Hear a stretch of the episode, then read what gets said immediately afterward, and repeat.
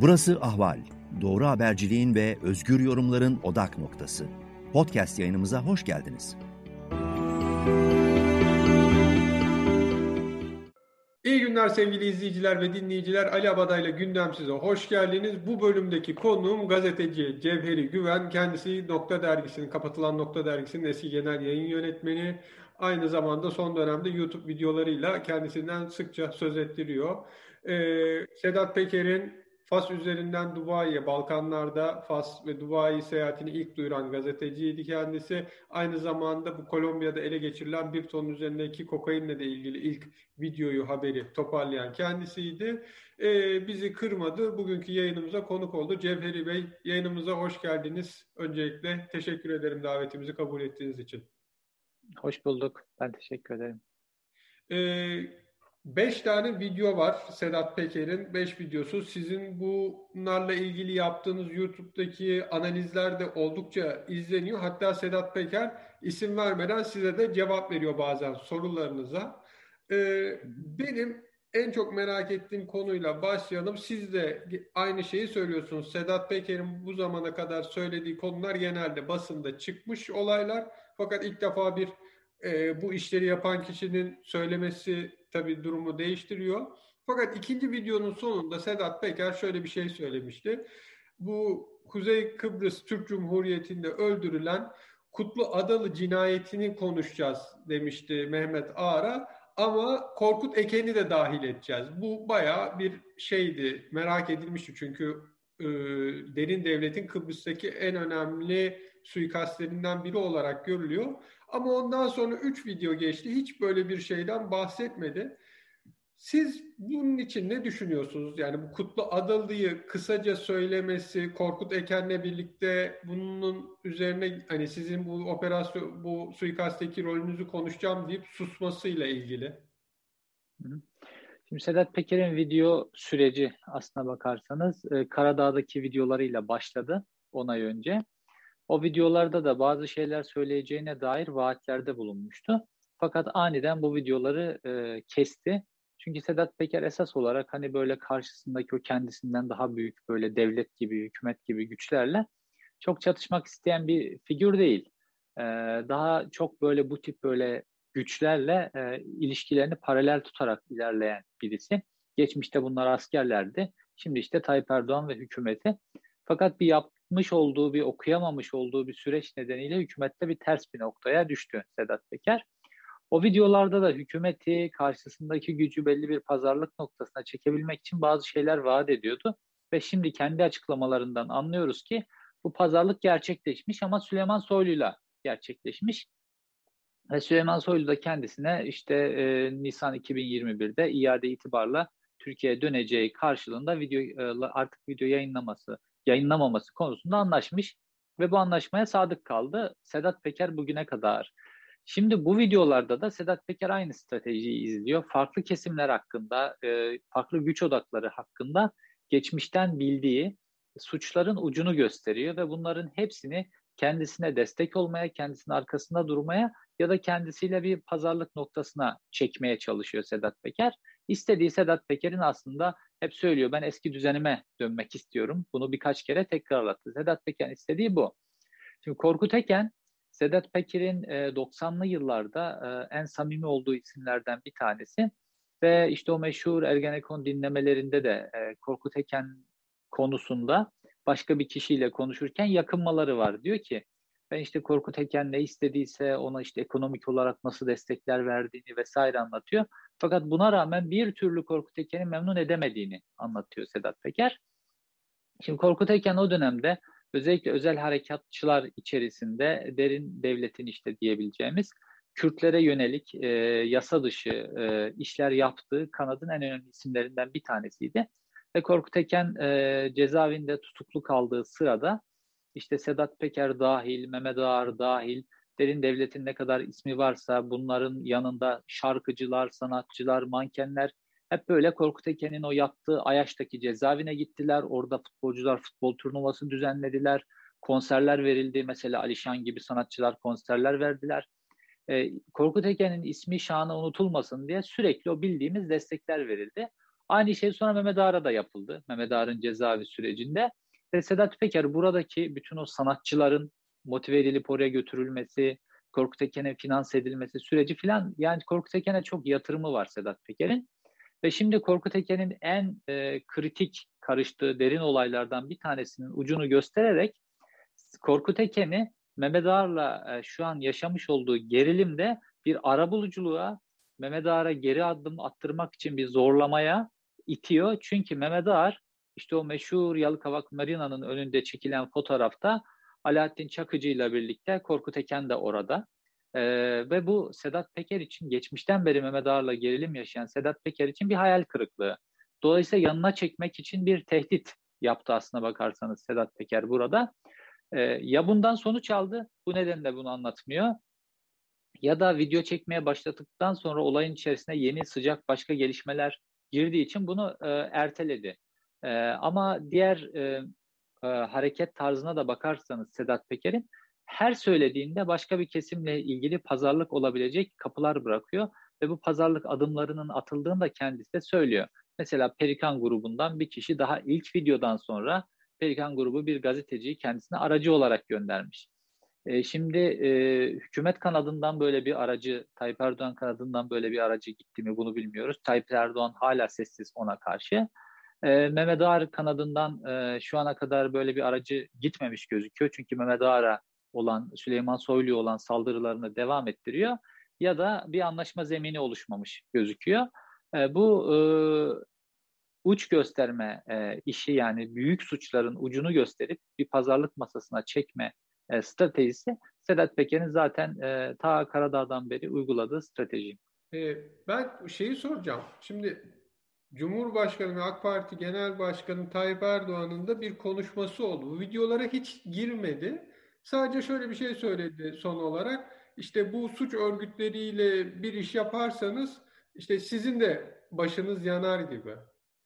Bu mesajı siz Süleyman Soylu'ya ya da Mehmet Ağar'a yönelik bir açıklama olarak mı görüyorsunuz? Yani Sedat, e, Sedat Peker'in isteklerini kabul edecek ve e, Süleyman Soylu'yla Mehmet Ağar'ı hani ya geri plana atacak ya da oyundan çıkacak. Böyle bir şey olabilir mi sizce?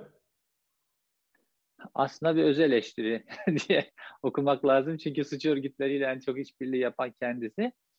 Ee, tabii hedefi doğrudan hani böyle genel kanaat de bu yönde. Süleyman Soylu'ya yönelik söylenmiş bir laf. E, çünkü e, suç örgütleriyle şu an işbirliği yapan, hatta suç örgütlerine kendisine operasyon yapılacağına ilişkin bilgi sızdıran kişi olarak şu an Süleyman Soylu ortada. Süleyman Soylu tarafı benim gördüğüm bu Sedat Peker'in videoları, e, Sedat Peker'in bu videolarının e, internet ortamında yasaklanılmaması, yayılmasının önünün açılması vesaire bunların hepsini kendisine yönelik bir operasyon olarak okuyor.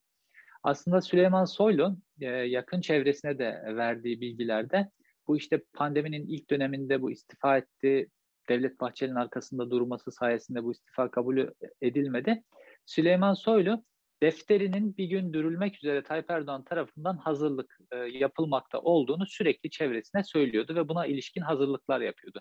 İşte troll, ordusunu geliştirmek, Ondan sonra kamuoyundaki e, bilinirliğini arttırmak, kamuoyundaki kahraman imajını arttırmak için sürekli sınır karakollarını ziyaretler, askerlerle jandarmaya görüntüler verme vesaire gibi böyle sürekli kendi markasını oynuyordu.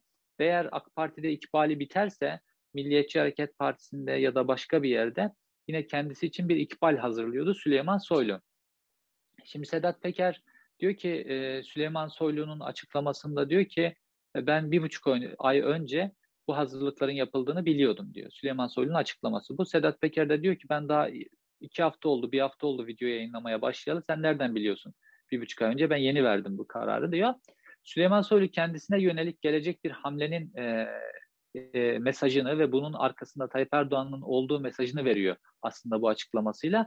Bunun hedefi e, Sedat Peker değil. Dolayısıyla e, şu an e, gel, geldiğimiz düzlemde e, Tayyip Erdoğan cenahı e, Sedat Peker'in açıklamalarını Sedat Peker'in farkında olarak ya da olmayarak Sedat Peker'e belki bilgi akışını farklı kanallardan yaparak şu an Süleyman Soylu'nun altına uyuyor e, e, Tayyip Erdoğan. Ve ben Tayyip Erdoğan'ın o suç örgütleriyle aynı yatağa girerseniz sonuçta nokta nokta diye devam eden cümlesinin hedefinin Süleyman Soylu olduğunu ve Süleyman Soylu'nun altına oymak için şu an e, kendisinin de taşları döşemeye e, başladığı olarak okuyorum ben bu e, hamleyi. Fakat aynı zamanda Mehmet Ağar da bu süreçten çok güç kaybetti. Şimdi Tayyip Erdoğan'ın genel stratejisi ayakta kalabilmek için hep koalisyonlarla hareket eder Tayyip Erdoğan. Çünkü Tayyip Erdoğan kadro olarak, akıl olarak, Türkiye yönetebilmek kapasitesi olarak tek başına hareket edebilecek ne kadrolara sahip ne de kendisi böyle bir yeterliliğe sahip. Bu nedenle hep stratejik olarak koalisyonlarla hareket etti Tayyip Erdoğan. Bu koalisyonun kim olduğu Tayyip Erdoğan'ın e, o dönem e, nasıl devleti yönettiğini de belirliyor. Bu koalisyon e, ortakları işte demokratlarsa, liberallerse, Kürtlerse, cemaatse işte ülkenin 2010 e, yılı öncesindeki e, durumu ortaya çıkıyor. Yok bunlar Milliyetçi Hareket Partisi gibi parti ise, yeraltı örgütleri ise, işte derin devletse, Ergenekon dediğimiz yapıysa başka bir Tayyip Erdoğan ortaya çıkıyor. Şimdi bu süreçte özellikle e, 2014 sürecinden başlayarak emniyette cemaat kadrolarının tasfiye edilmesinden sonra Tayyip Erdoğan'ın emniyeti bir kılıç olarak kullanabilmesi için Mehmet Ağar'a ihtiyacı vardı. Ve adım adım adım Mehmet Ağar'ı güçlendirmek zorunda kaldı Tayyip Erdoğan emniyet içerisinde. Normalde Tayyip Erdoğan kendisinden başka güç istemeyen bir lider e, tipolojisi. Fakat buna mecbur kaldı. E, fakat bu Mübariz Mansimov meselesinde e, Mehmet Ağar'a çok fazla ihtiyaç duyduğu için 2020 yılı başından itibaren Mehmet Ağar'ın emniyetteki kadrolarına normalde vermeyeceği kadar güç vermek zorunda kaldı. İşte büyük illerin, e, emniyetteki işte kaçakçılık, organize şube, istihbarat, terörle mücadele gibi kilit e, daire başkanlıklarının anahtarını neredeyse Mehmet Ağar'a verdi. Dolayısıyla Mehmet Ağar çok güçlendi. Şimdi bu Sedat Peker'in hamleleri aynı zamanda Mehmet Ağar'ın gücünü de kırıyor. E, bu Tayyip Erdoğan çok yaptığı bir strateji. E, koalisyon ortaklarını bir süre sonra farklı yöntemlerle yıpratmaya başlar Tayyip Erdoğan. Tayyip Erdoğan için yine yol yürümeye devam edebilir Mehmet Ağar'larla. Fakat hani dişleri biraz da sökülmüş bir Mehmet Ağar'la e, yol yürümek isteyecektir. Süleyman Soylu da aynı şekilde post Erdoğan dönemine hazırlık yapan bir adamdı. Şu an Süleyman Soylu da oldukça yıpratılmış bir adam. Ama bu Tayyip Erdoğan'ın e, eskiden beri e, sürdürdüğü stratejisi mesela e, işte Deniz Baykal'la ilgili kasetin ortaya çıkması ya da dev, MHP'lilerin kasetlerinin ortaya çıkmasında da aynı şeydi. Tayyip Erdoğan önce yol veriyordu bu kasetlere. Kasetler e, görevini ifa ettikten sonra hop erişim yasağı engeli geliyordu ve kasetlere ulaşılamaz hale geliyordu. Ve şimdi baktığımızda da Sedat Peker'in videoları milyonlarca izleniyor. Her şeye erişim engeli getiren iktidar buna hiçbir erişim engeli getirmiyor. Çünkü Tayyip Erdoğan için görevini ifa etmesi gerektiği bir zaman var. O zaman geldiğinde bu videoların hepsini şarteli aşağıya indirilecektir. Tayyip Erdoğan tarafından e, yani bunu Tayyip Erdoğan'la Sedat Peker tam olarak organize çalışıyor anlamında söylemiyorum. Fakat Tayyip Erdoğan'ın okuması çerçevesinde şu an Sedat Peker'in hamleleri, Sedat Peker'in köşeye sıkıştırılış biçimi ve Sedat Peker'in saldırdığı cephelere baktığında bunlar Tayyip Erdoğan'ın işine de geliyor e, bir yönü itibariyle. Tayyip Erdoğan o yüzden şimdilik buna yol veriyor. Ta ki zararı kendisine dokunmaya başladığı zamana kadar. Peki şunu sormak istiyorum. Şimdi uzun süredir şu söyleniyordu. Erdoğan sonrası dönemde AK Parti'nin başına Süleyman Soylu veya Berat Albayrak ikisinden biri gelecek. İşte Pelikan grubu Süleyman Soylu'dan da çok hoşlanmıyor. Berat Albayrak'ın Tayyip Erdoğan'ın yerine geçmesini istiyor diyorlardı. İşte Süleyman Soylu'nun arkasında ise MHP duruyor. Devlet Bahçeli duruyor özellikle deniyordu. Şimdi Ekonomi Bakanlığı'nda Berat Albayrak çok yıprandı ve hani bir anda Instagram'dan istifasını verip kayboldu. Hala nerede oldu bilmiyor. Bir fotoğrafta Çamlıca Camii'nde cuma namazı kıldığı görülüyor iddiası vardı o kadar. E, ama Berat Albayrak'ın olmadığı Süleyman Soylu'nun giderek hani Erdoğan'dan sonra AK Parti'nin lideri olacağı gibi görünürken şimdi o güç kaybetmeye başladı Süleyman Soylu. Peker'in videolarında da Sedat Peker'in videolarında da Berat Albayrak'a hiçbir şey demedi. Ben hep beni Berat Albayrak'la ters düşürdünüz. Hani benim Berat Albayrak'la bir sorunum yoktu gibi söylüyor. Ee, abisine yönelik. Ee, Serhat Albayrak'a yönelik. İşte biz birini gönderdim bir akrabamı. Bizim cenahta sevilir öyle bir şey yok dedi. Ama sonra bizim benim evime baskın yapıldığında karımla kızlarım içerideyken işte ATB'nin dronları uçtu. İlk onlar gelmişti gibi. Hani burada bir Berat Albayrak'la da pazarlık durumu veya Erdoğan'ın yanında Berat Albayrak'ın da bu Süleyman Soylu'nun güç kaybetmesini isteği gibi bir durum olabilir mi? Yani Erdoğan'la Berat Albayrak'ın birlikte bu videolara şimdilik izin verdiği söylenebilir mi? Bu işin içinde Berat Albayrak'ın da olduğu. Şöyle şimdi bu e, bir hadise gerçekleştiğinde bu Erdoğan iktidarında, Erdoğan iktidarında, Erdoğan devletinin aktörlerinde herkes kendi hesabını görüyor bir türlü. O olaydan zarar görüyor, ne kadar kar görürüm filan herkes kendi hesabını oynuyor. Şu an hani baktığımızda evet hepimiz biliyoruz Berat Albayrak'la Süleyman Soylu arasında çok büyük bir gerilim yaşandı. Birbirlerinden nefret ediyorlar. Ee, ve Berat Albayrak şu an Süleyman Soylu'nun böyle paçavraya dönüyor oluşundan bir mafya lideri tarafından memnun oluyordur muhakkak. Ee, fakat e, Sedat Peker açısından tabii tüm bunları konuşurken bir de insani e, duygular, öfkeler falan var yani. Sedat Peker bu iktidar için çok şeyler yaptı. İşte kendisi anlatıyor yani bu iktidar için hapise avukat gönderip bir millet, eski bir milletvekilini darp ettirecek kadar ileri gitmiş. Başka suçların da biz biliyoruz yani Sedat Peker'in karıştığı bu iktidar için. E kendisi söylüyor ya işte ben de sizinle ilgili işte e, havuz da var, e, deniz de var, göl de var. Yani bu kadar suçların olduğunu, bilgi olduğunu falan söylüyor bu iktidarla ilgili. E, dolayısıyla Turkuaz Medya için Sedat Peker çok şey yaptı. Şimdi baktığımızda şu an e, Serhat Albayrak e, medyayı e, yöneten isim. E, yani Anadolu Ajansı ve TRT dışında kalan bütün medya Serhat Albayrak tarafından yönetiliyor. Buna Demirören e, grubu dahil. Şimdi e, Serhat Albayrak'ın böyle bir güçlü konuma gelmesinde Doğan grubunun korkutularak, Doğan grubunun baskı altına alınarak bütün varlığını e, acil bir biçimde Demirören grubuna satması önemli bir faktördü.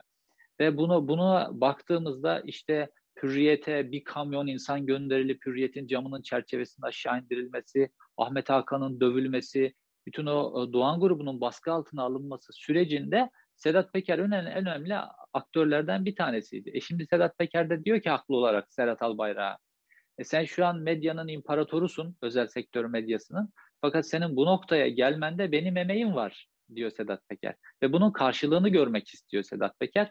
Fakat bunun karşılığında ne oluyor? İşte son kullanım tarihi dolmuş bir adam gibi evin üzerinde drone uçuruluyor. İşte e, karısına yönelik yapılan şeyler, çelik kasanın kırılması falan gibi bir sürü anti propaganda şeyleri Turkuaz medyada ve Serhat Albayrak'ın kontrolündeki Demirören e, medyada yayınlanıyor.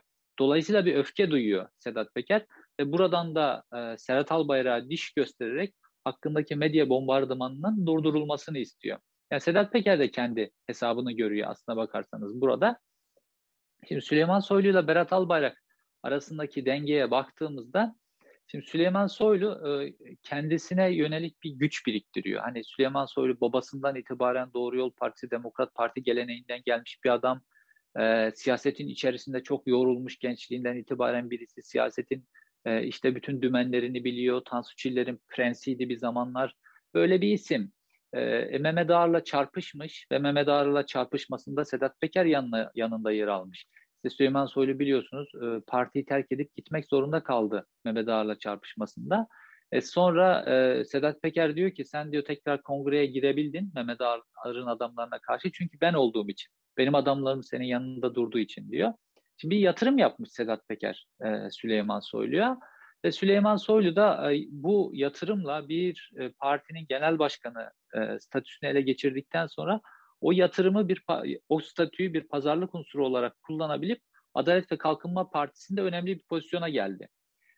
Şimdi bu pozisyona geldikten sonra da kendisine yatırım yapmaya devam etti Süleyman Soylu ve yine yanında Sedat Peker'i bularak fakat Süleyman Soylu bir noktaya geldiğinden geldikten sonra artık markalaşmasını öyle bir noktaya getirmek zorundaydı ki Tayyip Erdoğan dönemi sonrasında Berat Albayrak'a tercih edilebilir bir adam olması gerekiyordu. Ve bu yaptığı hamleler, bu politik hamleler Berat Albayrak tarafından da okunuyordu. Yani Süleyman Soylu'nun İçişleri Bakanlığı tarzı e, bir normal İçişleri Bakanlığı mülkiyi yöneten bir adam tarzı değil. Süleyman Soylu'nun İçişleri Bakanlığı tarzı e, liderliğe yürüyen bir tarzdı. Şu an e, Ekrem İmamoğlu'nun yaptığı gibi ülkenin liderliğine yürüyen bir tarzda İçişleri Bakanlığı yapıyor Süleyman Soylu. Bu da Berat Albayrak En çok Berat Albayrak'ı tehdit eder. Başka kimseyi tehdit etmez yani. Süleyman Soylu Tayyip Erdoğan yaşadıkça onun rakibi olamaz. Ama Tayyip Erdoğan'ın sonrasında Tayyip Erdoğan gücünü kaybettiğinde Berat Albayrak figürüne çıkacaksa Süleyman Soylu onun rakibidir. Dolayısıyla Berat Albayrak rahatsızdı Süleyman Soylu'dan. E, fakat Süleyman Soylu henüz o Berat Albayrak'la çarpışabilecek AK Parti içerisinde milliyetçi, muhafazakar taban içerisinde o kadar kuvvetli olduğu kanısında değildi. O yüzden de 10 ay önce Sedat Peker bu videoları yayınlamaya başladığında Sedat Peker'i Süleyman Soylu bir çeşit oyalamış, Nisan ayına dair vaatler vererek Sedat Peker'i durdurmuş. Çünkü Süleyman Soylu biliyor ki Sedat Peker konuşmaya başladığında ister istemez konu kendisine gelecek ve kendisi henüz e, Berat Albayrak'la çarpışacak e, çapa ulaşmamış. E, ve zaman lazım Süleyman Soylu'ya. Ve Süleyman Soylu da bu zaman kendisine göre değerlendirir. İşte kaymakam alımları, yeni polis alımları, işte ilçe emniyet müdürlüklerine yapılan atamalar, birinci, ikinci, üçüncü emniyet sınıf, emniyet müdürlerinin sınıf belirlemelerinde devreye girmeleri, kendi kadrosunu oluşturmaları falan bunlarla e, çabalıyor. Şimdi Mehmet Ağar'a baktığımızda arkasında işte oluşturduğu bir e, emniyet gücü var. Yıllarca işte polisliğinden, komiserliğinden yükselttiği adamlar şimdi emniyet müdürü olmuş falan yaptığı yatırımlar var. Tayyip Erdoğan'a baktığımızda işte milli görüşten başlayarak arkasında bir ideolojik bir yapı var. İşte bunu Suriye Savaşı'nda daha da kemikleştirdiği, daha böyle ideolojik, neredeyse böyle IŞİD'de aynı düşünen bir yapı oluşturdu kendisine göre. Fakat Süleyman Soylu bunlara göre daha çok tek tabanca. Süleyman Soylu'nun arkasında böyle durabilecek tek adam Peker ve adamlarıydı 10 yıl öncesine baktığımızda. Fakat şimdi gelinen noktada Süleyman Soylu da bir güç oluşturdu. Ve şimdi Süleyman Soylu henüz AKP'den kopmak için ya da Tayyip Erdoğan'ın karşısına çıkmak için halen daha erken olduğunu biliyor.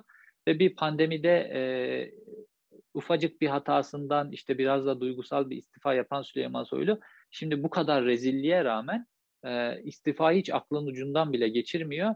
Kendisine oynanan oyunun farkında. E, bu oyunun Tayyip Erdoğan tarafından da desteklendiğinin farkında.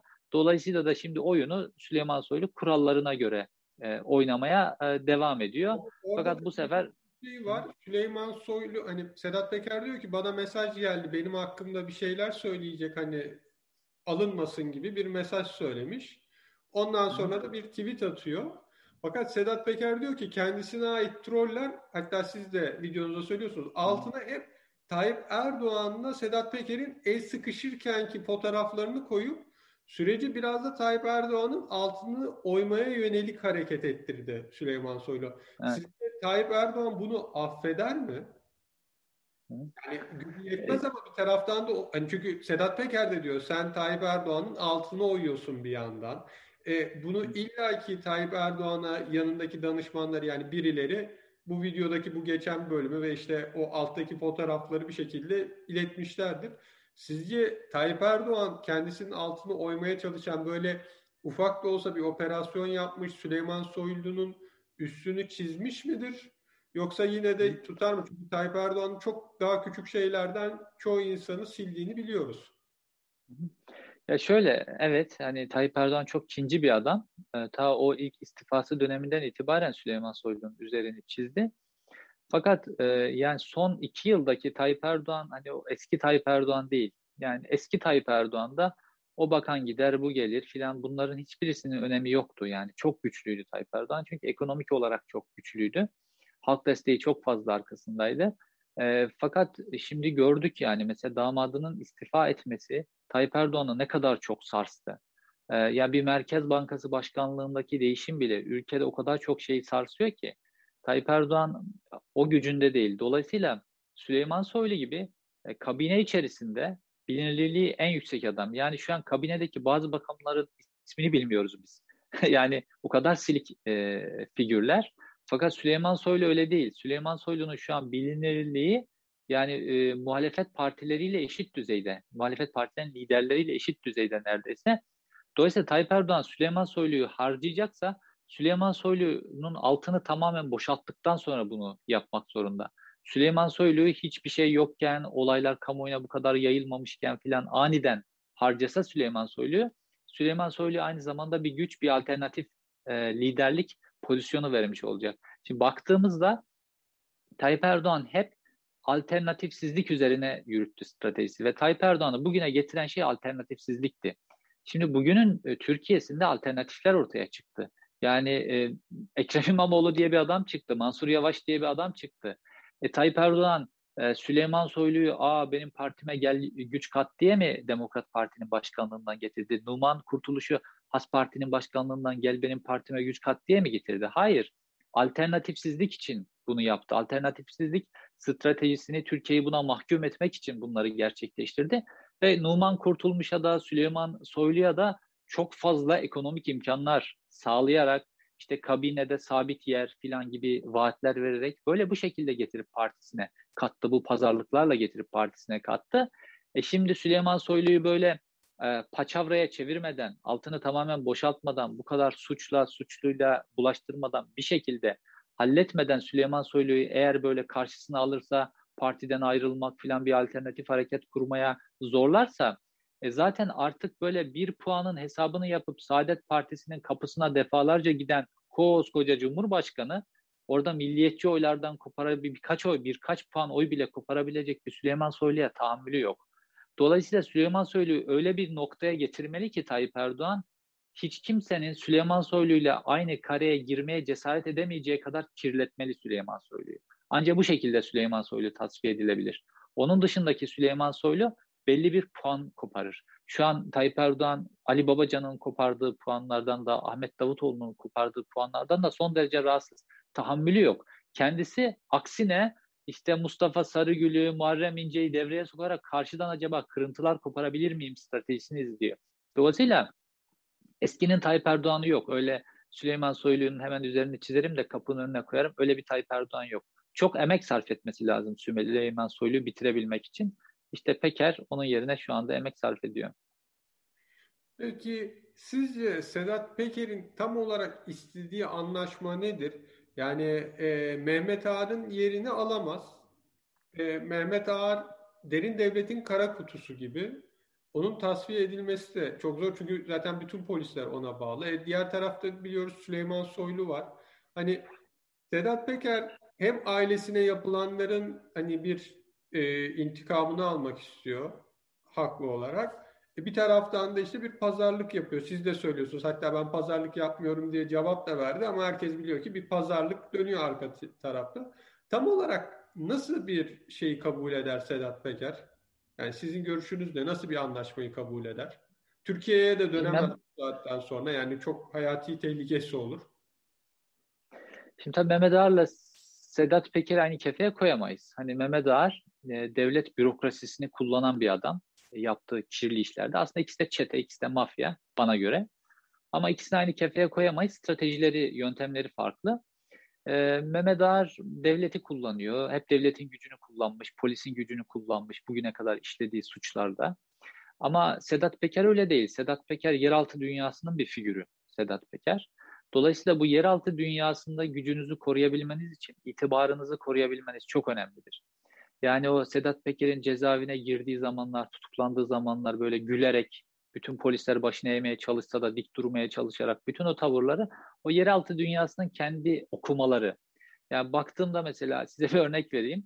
Ee, Alaaddin Çakıcı'nın mesela geçenlerde bir görüntüsü yayınlandı. İşte böyle bir binadan çıkıp arabasına doğru ilerliyor. Ağzında böyle maske mesela. Ondan sonra o maskeyle arabasına biniyor, gidiyor filan. Baktım onun altındaki yorumlara yani onun fanları böyle ölüme meydan okuyan Alaaddin Çakıcı'nın böyle ağzında maske olmasını kabullenemiyorlar böyle yani. Koronaya da meydan okumalı. O ayrı bir dünya. Çünkü o adamlarla iş görüyor Alaaddin Çakıcı. Yani onun kitlesi o. Gücü oradan geliyor. Şimdi Sedat Peker'in böyle evinin narkotik köpekleriyle basılması, bunun ifşa edilmesi, karısına böyle uzun namlulu silahlar doğrultulması, şu bu filan bu Sedat Peker'in çok kabul edebileceği bir şey değil. Ve bunun yayınlanarak medyaya servis edilmesi, Sedat Peker'in böyle paçavraya çevirmeye çalışılması bu kabul edilebilir bir şey değil. Dolayısıyla Sedat Peker'e iade itibar lazım. Şimdi bu iade itibar nasıl olur? Ben eminim Süleyman Soylu'yla da ilk anlaşmalarında böyle olmuştu. İşte bir e, siyasiler doğrudan bir şekilde hatta videolarında Süleyman Soylu'ya söylüyor. Diyor ki ya diyor evime böyle baskın yapıldıktan sonra bir özür diledim ya. Bir tane tweet atsaydın deseydin ki ya bir kadına çocuğa böyle yapılmaz filan diye. Yani devlet kademesinden bir iade itibar e, olması lazım Sedat Peker'e. Pazarlıkta kabul edebilmesi için Sedat Peker bunun olması gerekiyor ki işte İstanbul'daki başta olmak üzere Türkiye'deki ağını, adamlarını filan korusun. Sedat Peker şu an adamlarını kaybediyordu. Bu ikinci videonun sonrasına kadar bence. Şu an durdurdu bunu bence. Ee, adamlarını kaybetmesi demek Sedat Peker'in organizasyonunu, parasını, her şeyini kaybetmesi demek. Sedat Peker'in bir kere kadrosunu koruması lazım. Bu için iade itibar önemli bir. İkincisi Sedat Peker'in ekonomik kaynakları var. Türkiye'deki ekonomik kaynaklarına, Türkiye'deki ekonomik işleyişinin önünün açılması lazım. Sedat Peker'in en böyle kilit ekonomisini çeviren adamları tutuklandı. Yani 50 kişi falan 60 kişiye yakın insan alındı ama 10 kişi tutuklandı. Bu, bu kişilere baktığımızda Sedat Peker'in bu ekonomik ağını yöneten insanlar. Bunların serbest bırakılması lazım. O ağının dönmesi lazım. Yani iki şey önemlidir Sedat Peker'in ayakta durabilmesi için Türkiye'de. Bir itibarı e, yani senin benim gazetecilerin anladığı normal insanların itibariyle onların itibar anlayışları farklı bir şey. O dünyanın itibarından söylüyorum. O itibarın iade edilmesi lazım. Bir. İkincisi Sedat Peker'in ekonomik gücünü geri kazanması lazım. Yani para ve itibar iki kilit şeydir mafyada. Ondan sonra bunlar eğer iade edilirse pazarlık masasında bir biçimde bir biçimde formüle edilip o zaman Sedat Peker e, ilk e, Karadağ'daki video serisinde olduğu gibi şak diye video kesmeyi bırakacaktır. Ama Türkiye'ye artık bundan sonra dönebileceğini ben düşünmüyorum. O konuda siz ne düşünüyorsunuz? Yani Sedat Peker zekasında bir adam. Ee, şu saatten sonra Tayyip Erdoğan olduğu sürece Türkiye'ye dönmez. Ee, yani e, Masimov olayında gördük. Yani bir tutsağa çevirdiler Masimov'u elektronik kelepçeyle ev hapsinde filan. Ee, dönmez Sedat Peker Türkiye bence. O olayda da yani Sedat Peker'in esas anladığım üstünün çizilmesinin nedeni bu Masimov olayı. Onun arkasında da Rusya ve Azerbaycan'la yapılan anlaşmalar var ama Sedat Peker bunları bilmediği için yanlış bir yere giriyor. Hatta şöyle de bir videosunda şeyi var çünkü sistemi var. Sen beni kimlerle düşman ettin? Hani böyle bir şey var. Hani bilmeden çok büyük bir güç savaşının yani anlaşmanın güç anlaşmasının içine ters taraftan müdahale olmuş gibi. Öyle de bir durumu var. Ee, bunu da hani izleyicilere kısaca bir özetlerseniz siz onun bir videosunu yaptınız ama hani Masimov olayı neydi? Sedat Peker nerede dahil oldu ve sonrasında farkına varamadığı süreç nasıl? Hani bunu kısa bir şekilde özetleyebilirseniz çok sevinirim. Evet. Ya şimdi ben Masimov olayıyla ilgili bir tane İngilizce uzun bir makale de yazıyorum bir taraftan. Şimdi bu e, enerji petrol işleri ve bunun taşımacılığı, gemiler, tankerler filan bunlarla ilgili mevzular böyle işte adalardaki şirketler filan bunlar üzerinden döndüğü için anlamak o kadar zor ki bunları. Ve saatlerce harcıyorsunuz sadece bir tane geminin sahibi kim? Bakıyorsunuz şu şirket, o şirketin sahibi başka adada iki şirket, onların sahibi başka gerçek bir insana ulaşmak bir gün sürüyor neredeyse nihayetinde. Dolayısıyla e, Sedat Peker'in böyle bu tip bir dünyada e, olayı baştan kavraması, yani böyle Mansimov'un korumalığını üstleniyor ya, olayı baştan kavraması çok kolay bir iş değil. Çünkü e, Mansimov meselesi Türkiye ile ilgili bir konu değil. İşin içerisinde Rusya, Azerbaycan, Türkiye, Alman bankaları, İngiliz bankaları, Rus bankaları filan acayip karışık, komplike bir hadise. Fakat olay şöyle aslına bakarsanız. işte Mansimov'un e, Sokar ve Lukoil ile anlaşmaları var. Mansimov ne işte Kızıl Ordu'da eğitim görmüş bir tane asker. Ondan sonra Kızıl Ordu'da eğitim görmüş pek çok asker gibi işte iş adamlığı ve oligarklığa giden bir süreci var. 2008 yılında Türkiye'ye geliyor. Türkiye geldikten sonra önü tabii ki Lukoil. Hani Lukoil dediğimiz Rusya'nın en büyük ikinci petrol şirketi ama sahiplerinin önemli bir kısmı Azeri yine. Ondan sonra Lukoil ve işte Azerbaycan'ın resmi petrol ve gaz şirketi Sokar. Bunların ikisi Mansimov'un önünü açıyorlar. Farklı konularda farklı oligarkların önünü açıldığı gibi. Bu bir anlaşma. Yani bu iki şirket taşımacılık anlaşmasını bana verse ben zengin olurum, sana verse sen ona veriyorlar. E, dolayısıyla Mansimov'da e, 270 tane gemilik devasa bir dünyanın en büyük gemi filolarından bir tanesine sahip oluyor. E, Karadeniz'deki sevk edilen petrolün üçte ikisini sevk eden büyük bir oligarka dönüşüyor. Ve Mansimov bir bakıyorsunuz Türkiye'nin en zengin 2008 yılında Türkiye'ye adım atıp bir şirket kuran, ondan sonra mütevazi bir iş adamı bir anda 2014 yılına geldiğimizde e, Türkiye'nin e, en zengin 10 iş adamından birine ve Forbes'un e, en dünyanın en zengin 500 adamı listesine giriyor. Yani inanılmaz bir hız. Yani Koç grubu mesela ya da Sabancılar o listeye girebilmek için kuşaklar harcadı, harcarken ondan sonra bir e, genç çocuğun ömründe diyelim Massimo bu noktaya geliyor. Bunun sebebi işte Sokar ve Lukoil'in Mansimov'la yaptığı 2006 yılında yaptığı anlaşmalar. Şimdi 2006 yılında yapılan anlaşmalarda e, tabii petrol fiyatları 54 dolarlar seviyesinde o dönem ve e, çok karlı anlaşmalar yapmış Mansimov'un şirketi Palmali. E, ve e, tabii bu karlı anlaşmalarda aslına bakarsanız bu yolsuz liderlerden söz ediyoruz biz Azerbaycan, Rusya, Türkiye. Bu yolsuz liderler karlı bir anlaşma yaptırmışlar e, bu şekilde. Çünkü Mazisimov da bu liderleri çeşitli biçimlerde onların lobi faaliyetlerini vesaire desteklemiş e, bu kazançlarıyla. E, işte Tayyip Erdoğan'ın e, oğlunun e, kayınbiraderinin şirketinin gemilerini fahiş fiyatlara kiralamış filan bu şekilde farklı yöntemlerle desteklemiş. Fakat geldiğimizde 2010'lar sonrasına işte petrol fiyatları yavaş yavaş düşüyor ve 2016 yılına geldiğimizde artık 54 dolarlardan 34 dolarlar, 32 dolarlar seviyesine düşüyor petrol fiyatları. Ve e, ekonomisi tamamen petrole bağlı Rusya, Azerbaycan gibi ülkeler için bu çok sarsıcı bir şey. E, finanse edemiyorlar sistemi. Başka bir gelir kaynakları yok. Tamamen bunun üzerinden tembel ülkeler. Dolayısıyla bu anlaşmalar feshedilmek isteniyor. E, Mansimov'un şirketiyle yapılmış olan taşımacılık anlaşmaları. Fakat Mansimov da e, hayır karşılığını istiyor. Yani ben sizi liderliğinizi destekledim, bunu finanse ettim. Ondan sonra bununla ilgili anlaşmalar yaptık. Ben bu anlaşmalara dayanarak 270 tane gemi aldım. Bununla ilgili Alman bankalarına, İngiliz bankalarına, Rus bankalarına e, taksitleri ödüyorum. Yani sistemi çökecek Mansimov'un. Karşı çıkıyor haliyle. Fakat karşınızda devlet olunca e, 2017 başına geldiğimizde önce Lukoil sonra da Sokar bu anlaşmaları feshediyorlar. Anlaşmalar feshedilince Mansimov çok büyük bir darboğaza giriyor. Gemilerin taksitlerini ödeyemiyor. Alman bankaları, İngiliz bankaları, Rus bankaları gemiler el koyuyor. Gemiler satılıyor. Borçlar karşılanmıyor yine de e, vesaire. Mansimov bir darboğaza giriyor. Fakat Mansimov rahat. Diyor ki benim kapı gibi anlaşmalarım var. Hatta Hürriyet Gazetesi'nde o dönem e, verdiği bir röportaj var. Diyor ki benim elimde kapı gibi anlaşmalarım var diyor. Bunun hepsinin tazminatını alacağım diyor. Ve bununla ilgili e, İngiliz anlaşmalara göre İngiliz mahkemeleri yetkili ve İngiltere'de e, ikişer milyar dolarlık iki tane dava açıyor. Ve Mansimov şuna güveniyor. Önce bu davaları kazanacağım. Sonra da gemilerim el konulması nedeniyle uğradığım zararla ilgili ikinci davalar açacağım. Yani milyarlarca dolarlık bir e, e, kazanç elde edeceğini düşünüyor. Ve bu davaları da o anlaşmalara dayanarak kazanacağına ilişkin de öngörüler de var. Yani o dönem medyada çıkan, bu denizcilikle ilgili özellikle sitelerde çıkan analizler de hep bu yönde. Fakat e, devletler, bu kirli devletler Masimov'la başka türlü e, mücadele etmeye karar veriyorlar.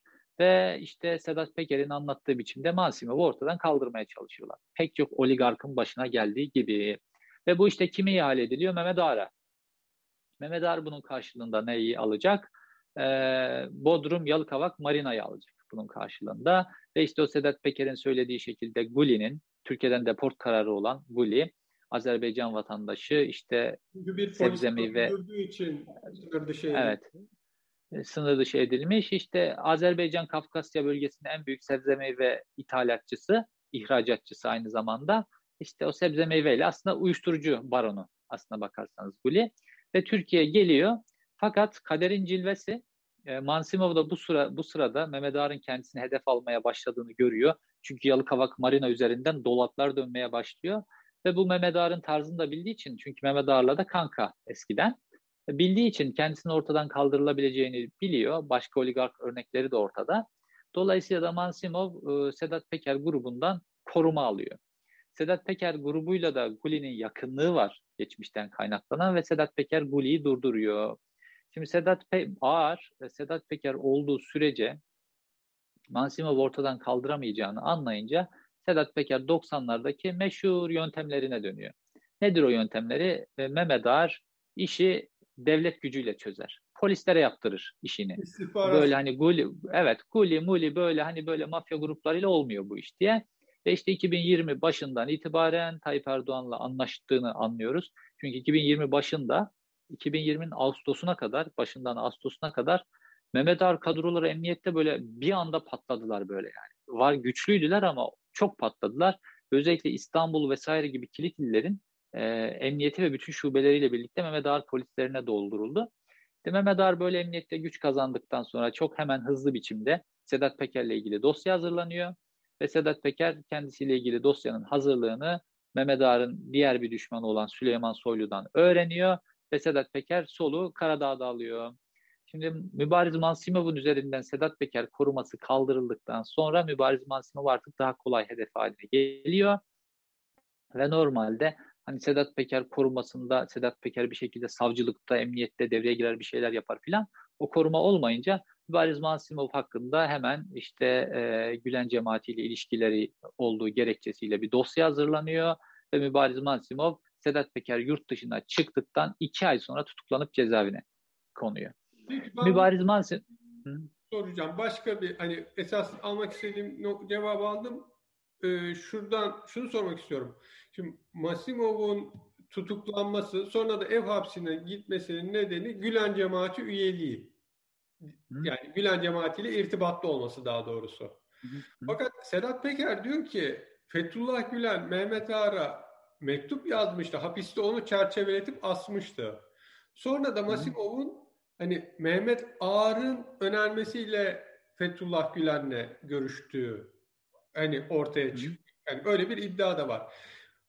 Fethullah Gülen'in Mehmet Ağar'la nasıl bir ilişkisi var ki hani Mehmet Ağar'ın 90'lardan itibaren hani özellikle Güneydoğu'da yaptıkları belli. Ondan sonra hani Türkiye'nin e, derin devletinin kara kutusu olduğu belli. Hani bu mektup göndermesini veya kendisinin önerdiği birini görmesi nasıl bir ilişki durumu var? O konuda siz ne düşünüyorsunuz? Bu da çünkü çok merak ediliyor. Ya şimdi şöyle, e, ben Ankara kökenli bir gazeteciyim. E, böyle Ankara'da hani e, Fethullah Gülen'e nasıl böyle ziyaretçi götürüldüğünü filan az çok biliyorum böyle.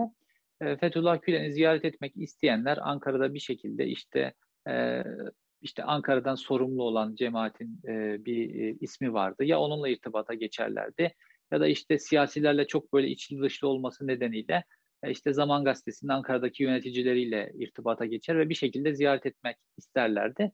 Ve bu ziyaretlerde e, bir şekilde ayarlanıp götürülürdü. Fakat Fethullah Gülen'in bu derin devletin e, operasyonel isimleriyle ilgili mesela Veli Küçük, mesela Sedat Peker, mesela Mehmet Ağar bunların e, şerrini e, cemaatten uzak tutmak için böyle e, özel bir stratejisi vardı geçmişten beri.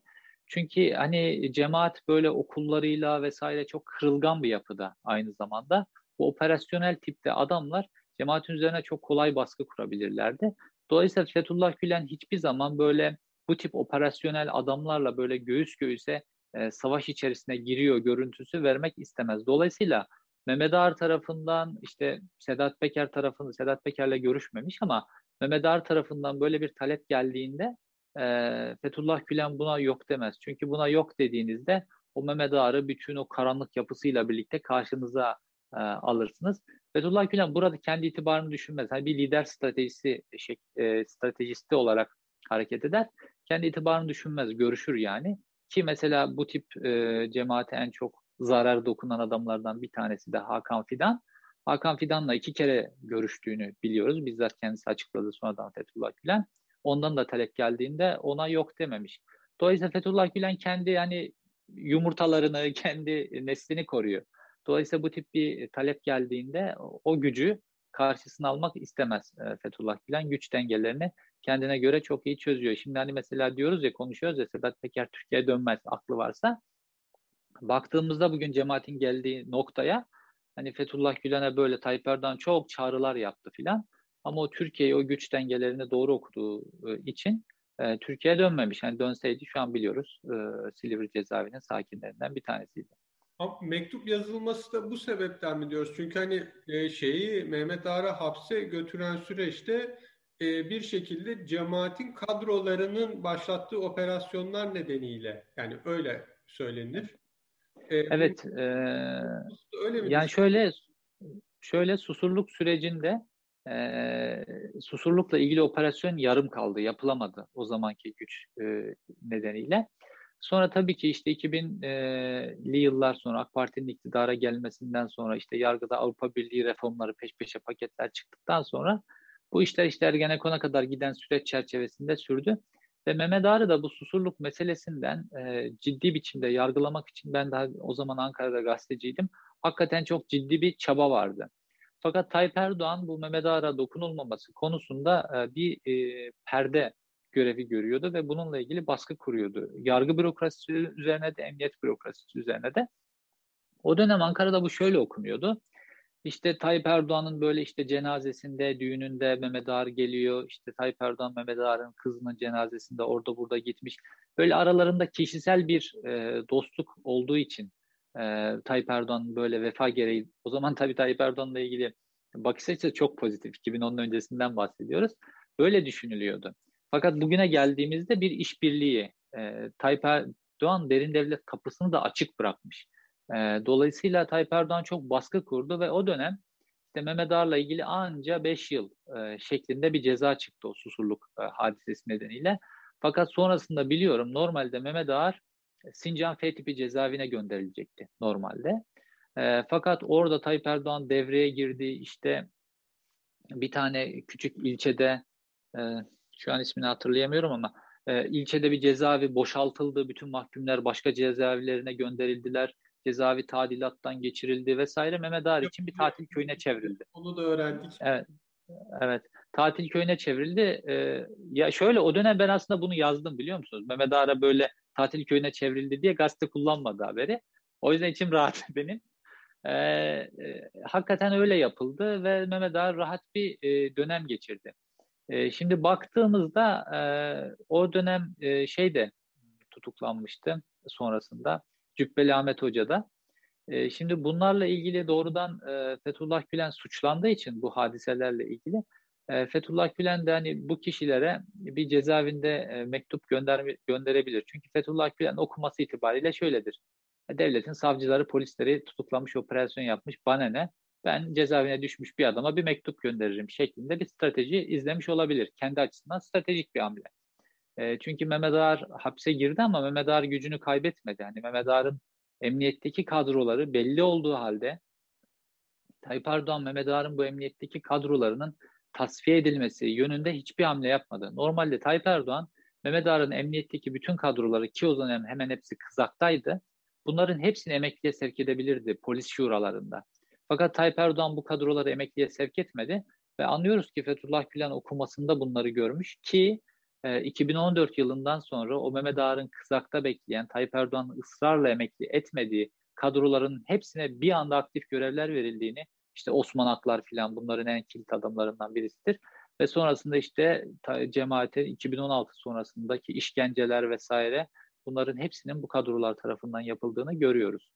Yani Türkiye'de stratejik hareket etmek zorundasınız. Bence Gülen de kendine göre stratejik hareket etmiş. Peki son olarak şeyi soracağım. Şimdi Sedat Peker'in videoları arka arkaya geliyor. Ama içinde esasında en ciddi suçlama bu Yeldana Kaharman'ın öldürülmesi. Yani Mehmet Ağar'ın oğluyla alakalı olarak işte bu gazeteci, e, üniversitede üniversite öğrencisi gazeteci genç kadına tecavüz etmesi, Ardından bu genç kadının jandarmaya gelip şikayette bulunması.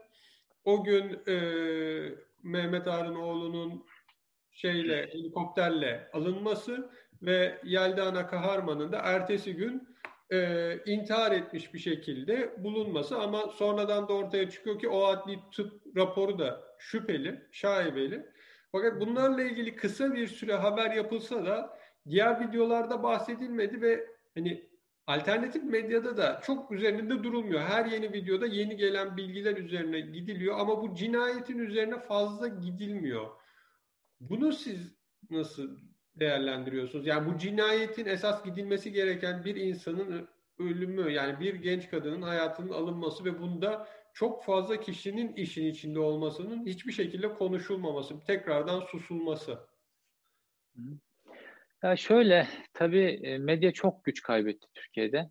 E, yani eski dönemleri hatırlayın, e, susurluk hadisesi patladığında yani o her detay o kadar çok detaylıca haber yapıldı ki sol medya tarafından, merkez medya tarafından, sağ medya tarafından her kesimden olayın üzerine gidildi. Her detay ayrı ayrı haber yapıldı, detaylaştırıldı, detaylandırıldı vesaire. Baktığımızda e, hani Ergenekon sürecinde de böyleydi. O dosyadaki bütün o ekleri falan biz gazeteciler herkes alıp okuyordu detaylı detaylı. E, Ergenekon operasyonuna karşı olanlar da okuyordu ve detaylar buluyordu. Ergenekon operasyonunu destekleyenler de okuyordu, detaylar buluyordu. Çok bir haber çeşitliliği vardı.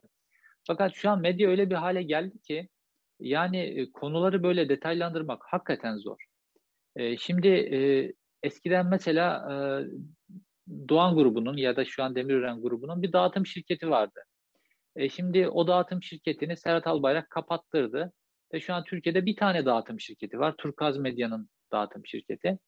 E, dolayısıyla düşünün mesela Bir Gün Gazetesi e, Tayyip Erdoğan rejiminin aleyhine ne kadar haber yapabilir? Yani ertesi gün çok böyle Tayyip Erdoğan'ın canını yakacak bir haberin çıktığı bir gün gazetesinin ertesi gün Turkaz dağıtım tarafından dağıtılma ihtimali var mı? Yok yani böyle ihtimal. Hani Ben Nokta dergisinin e, yayın yönetmeniyken bizim derginin dört tane sayısı toplatıldı. Kenan Evren'den sonra ilk. Bunu en son Kenan Evren yapmıştı. Bir de Tayyip Erdoğan yaptı. 2015'te yaptı bunu. Dolayısıyla Türkiye'deki medyanın kendisine otosansür uygulamasını anlıyorum ben. Ee, yani maalesef ki anlıyorum ben. Şimdi bu olay çok e, kritik bir olay yani. Jandarma Genel Komutanlığı için içerisine girmiş. Mehmet Ağar bu kadar kudretli polisiyle işin içerisinde filan. Şimdi ve o kadar pis bir olay ki bunun üzerine Türkiye'deki medyanın, meslektaşlarımızın gitmesi hakikaten çok zor. Zaten olayı böyle mütevazi bir şekilde duyuran e, yerel gazeteci Elazığ'ı terk etmek, mesleği bırakmak zorunda kaldı yani. Böylesine bir durum söz konusu. Böylesine de bir örnek var karşımızda. Fakat hani burada iş bence e, Sedat Peker'in sadece verdiği bu bilgi değil. Sedat Peker her videosunda bir sürü hadise veriyor. İşte altın başlar hadisesi o bu filan. Bunların hepsini biz yurt dışındaki gazetecilerin çok iyi detaylandırıp bunları açığa çıkartılıp bunları halka anlatmamız lazım. E, benim videolarımın o bulduğu ilgi de bence bundan kaynaklanıyor. Ben detaylandırıyorum yani bunları insanlara anlatıyorum bir bilgisel halinde. E, insanların karşısına koyduğum için ilgi çekiyor. Bence iş bize düşüyor. Ben yani Türkiye'deki meslektaşlarıma açıkçası e, niye Yeldağ'ın olayının peşine düşmüyorsunuz diyemiyorum maalesef. Ki ben hani mesela Yelda'nın ailesine de ulaşmaya çalıştım. Acaba onlarda bir farklı bilgi var mı diye. Yani şunu görüyorum. E, o kadar mesafede olmasına rağmen aile de bir biçimde korkutulmuş. E, yani onlar da konuşmuyorlar. Hakikaten çok karanlık bir olay. E, ama üzerine düşülmesi, işlenmesi gereken, aydınlatılması gereken en önemli olaylardan bir tanesi. Peki sizce son, son son diyorum ama bu gerçekten son. Ee, Sedat Peker istediğini alamazsa e, kendisi hala da pazar e, şeyi söylüyor. Gerçi sizin de dediğiniz gibi iki işaret verdi. Bir ahim yargıçları geldi dedi. İki Dubai'de üst düzey biriyle görüştüm dedi. Hani bir taraftan da hani şeyi gösteriyor. Ben ne görüşmek, bilgi almak isteyenler var. Ben susuyorum diyor. E, bir grup gazeteciyle sizce görüşüp hani kimi olayları açıklar mı, konuşur mu? Çünkü ben yıllardır e, kendisine bir ulaşmaya çalıştım. Hatta Ferhan Akay vardı. Sosyal medya sorumlusu olarak da geçiyordu. Onunla da biz e, Twitter üzerinden farklı bir konu nedeniyle tartışırken yazışmıştık. E, sizce hani bu kimi mesela biz yurt dışındayız. Kimi söylediği şeylerin e, delillerine ulaşamıyoruz ama onun elinde eminim delil vardır. Hani Böyle bir grup gazeteciyle konuşur, bildiklerinin bir kısmını anlatır, soruları cevaplar mı yoksa sadece kendi videolarıyla mı devam eder Sedat Peker?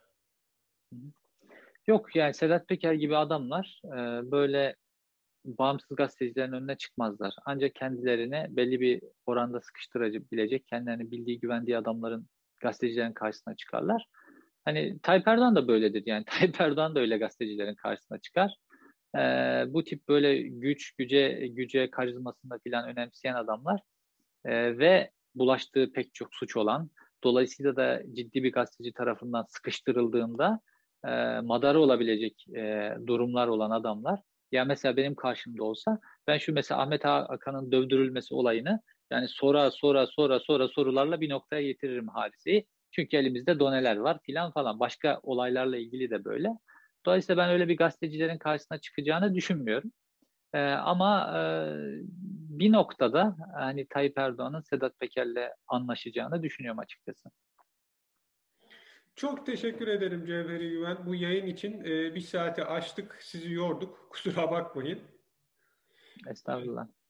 Sevgili izleyiciler ve dinleyiciler, Ali Abaday'la Gündem Sizin bir bölümünün daha sonuna geldik. Yayınlarımızı YouTube'dan izleyebilirsiniz. Ahval'in YouTube kanalına abone olursanız diğer videolarımızdan da anında haberdar olabilirsiniz. Haberleri Ahval'den okuyabilirsiniz. Twitter veya Facebook adresimize abone olduğunuzda haberleri engelsiz bir şekilde ulaşabilirsiniz. Gelecek yayınlarda görüşmek dileğiyle. Hoşçakalın, iyi günler. Ahval podcastlerini tüm mobil telefonlarda Spotify, SoundCloud ve Spreaker üzerinden dinleyebilirsiniz. Apple iPhone kullanıcıları bize iTunes üzerinden de ulaşabilir. Türkiye'nin ve hayatın cıvıl cıvıl sesleri Ahval Podcast dizisinde. Kulağınız bizde olsun.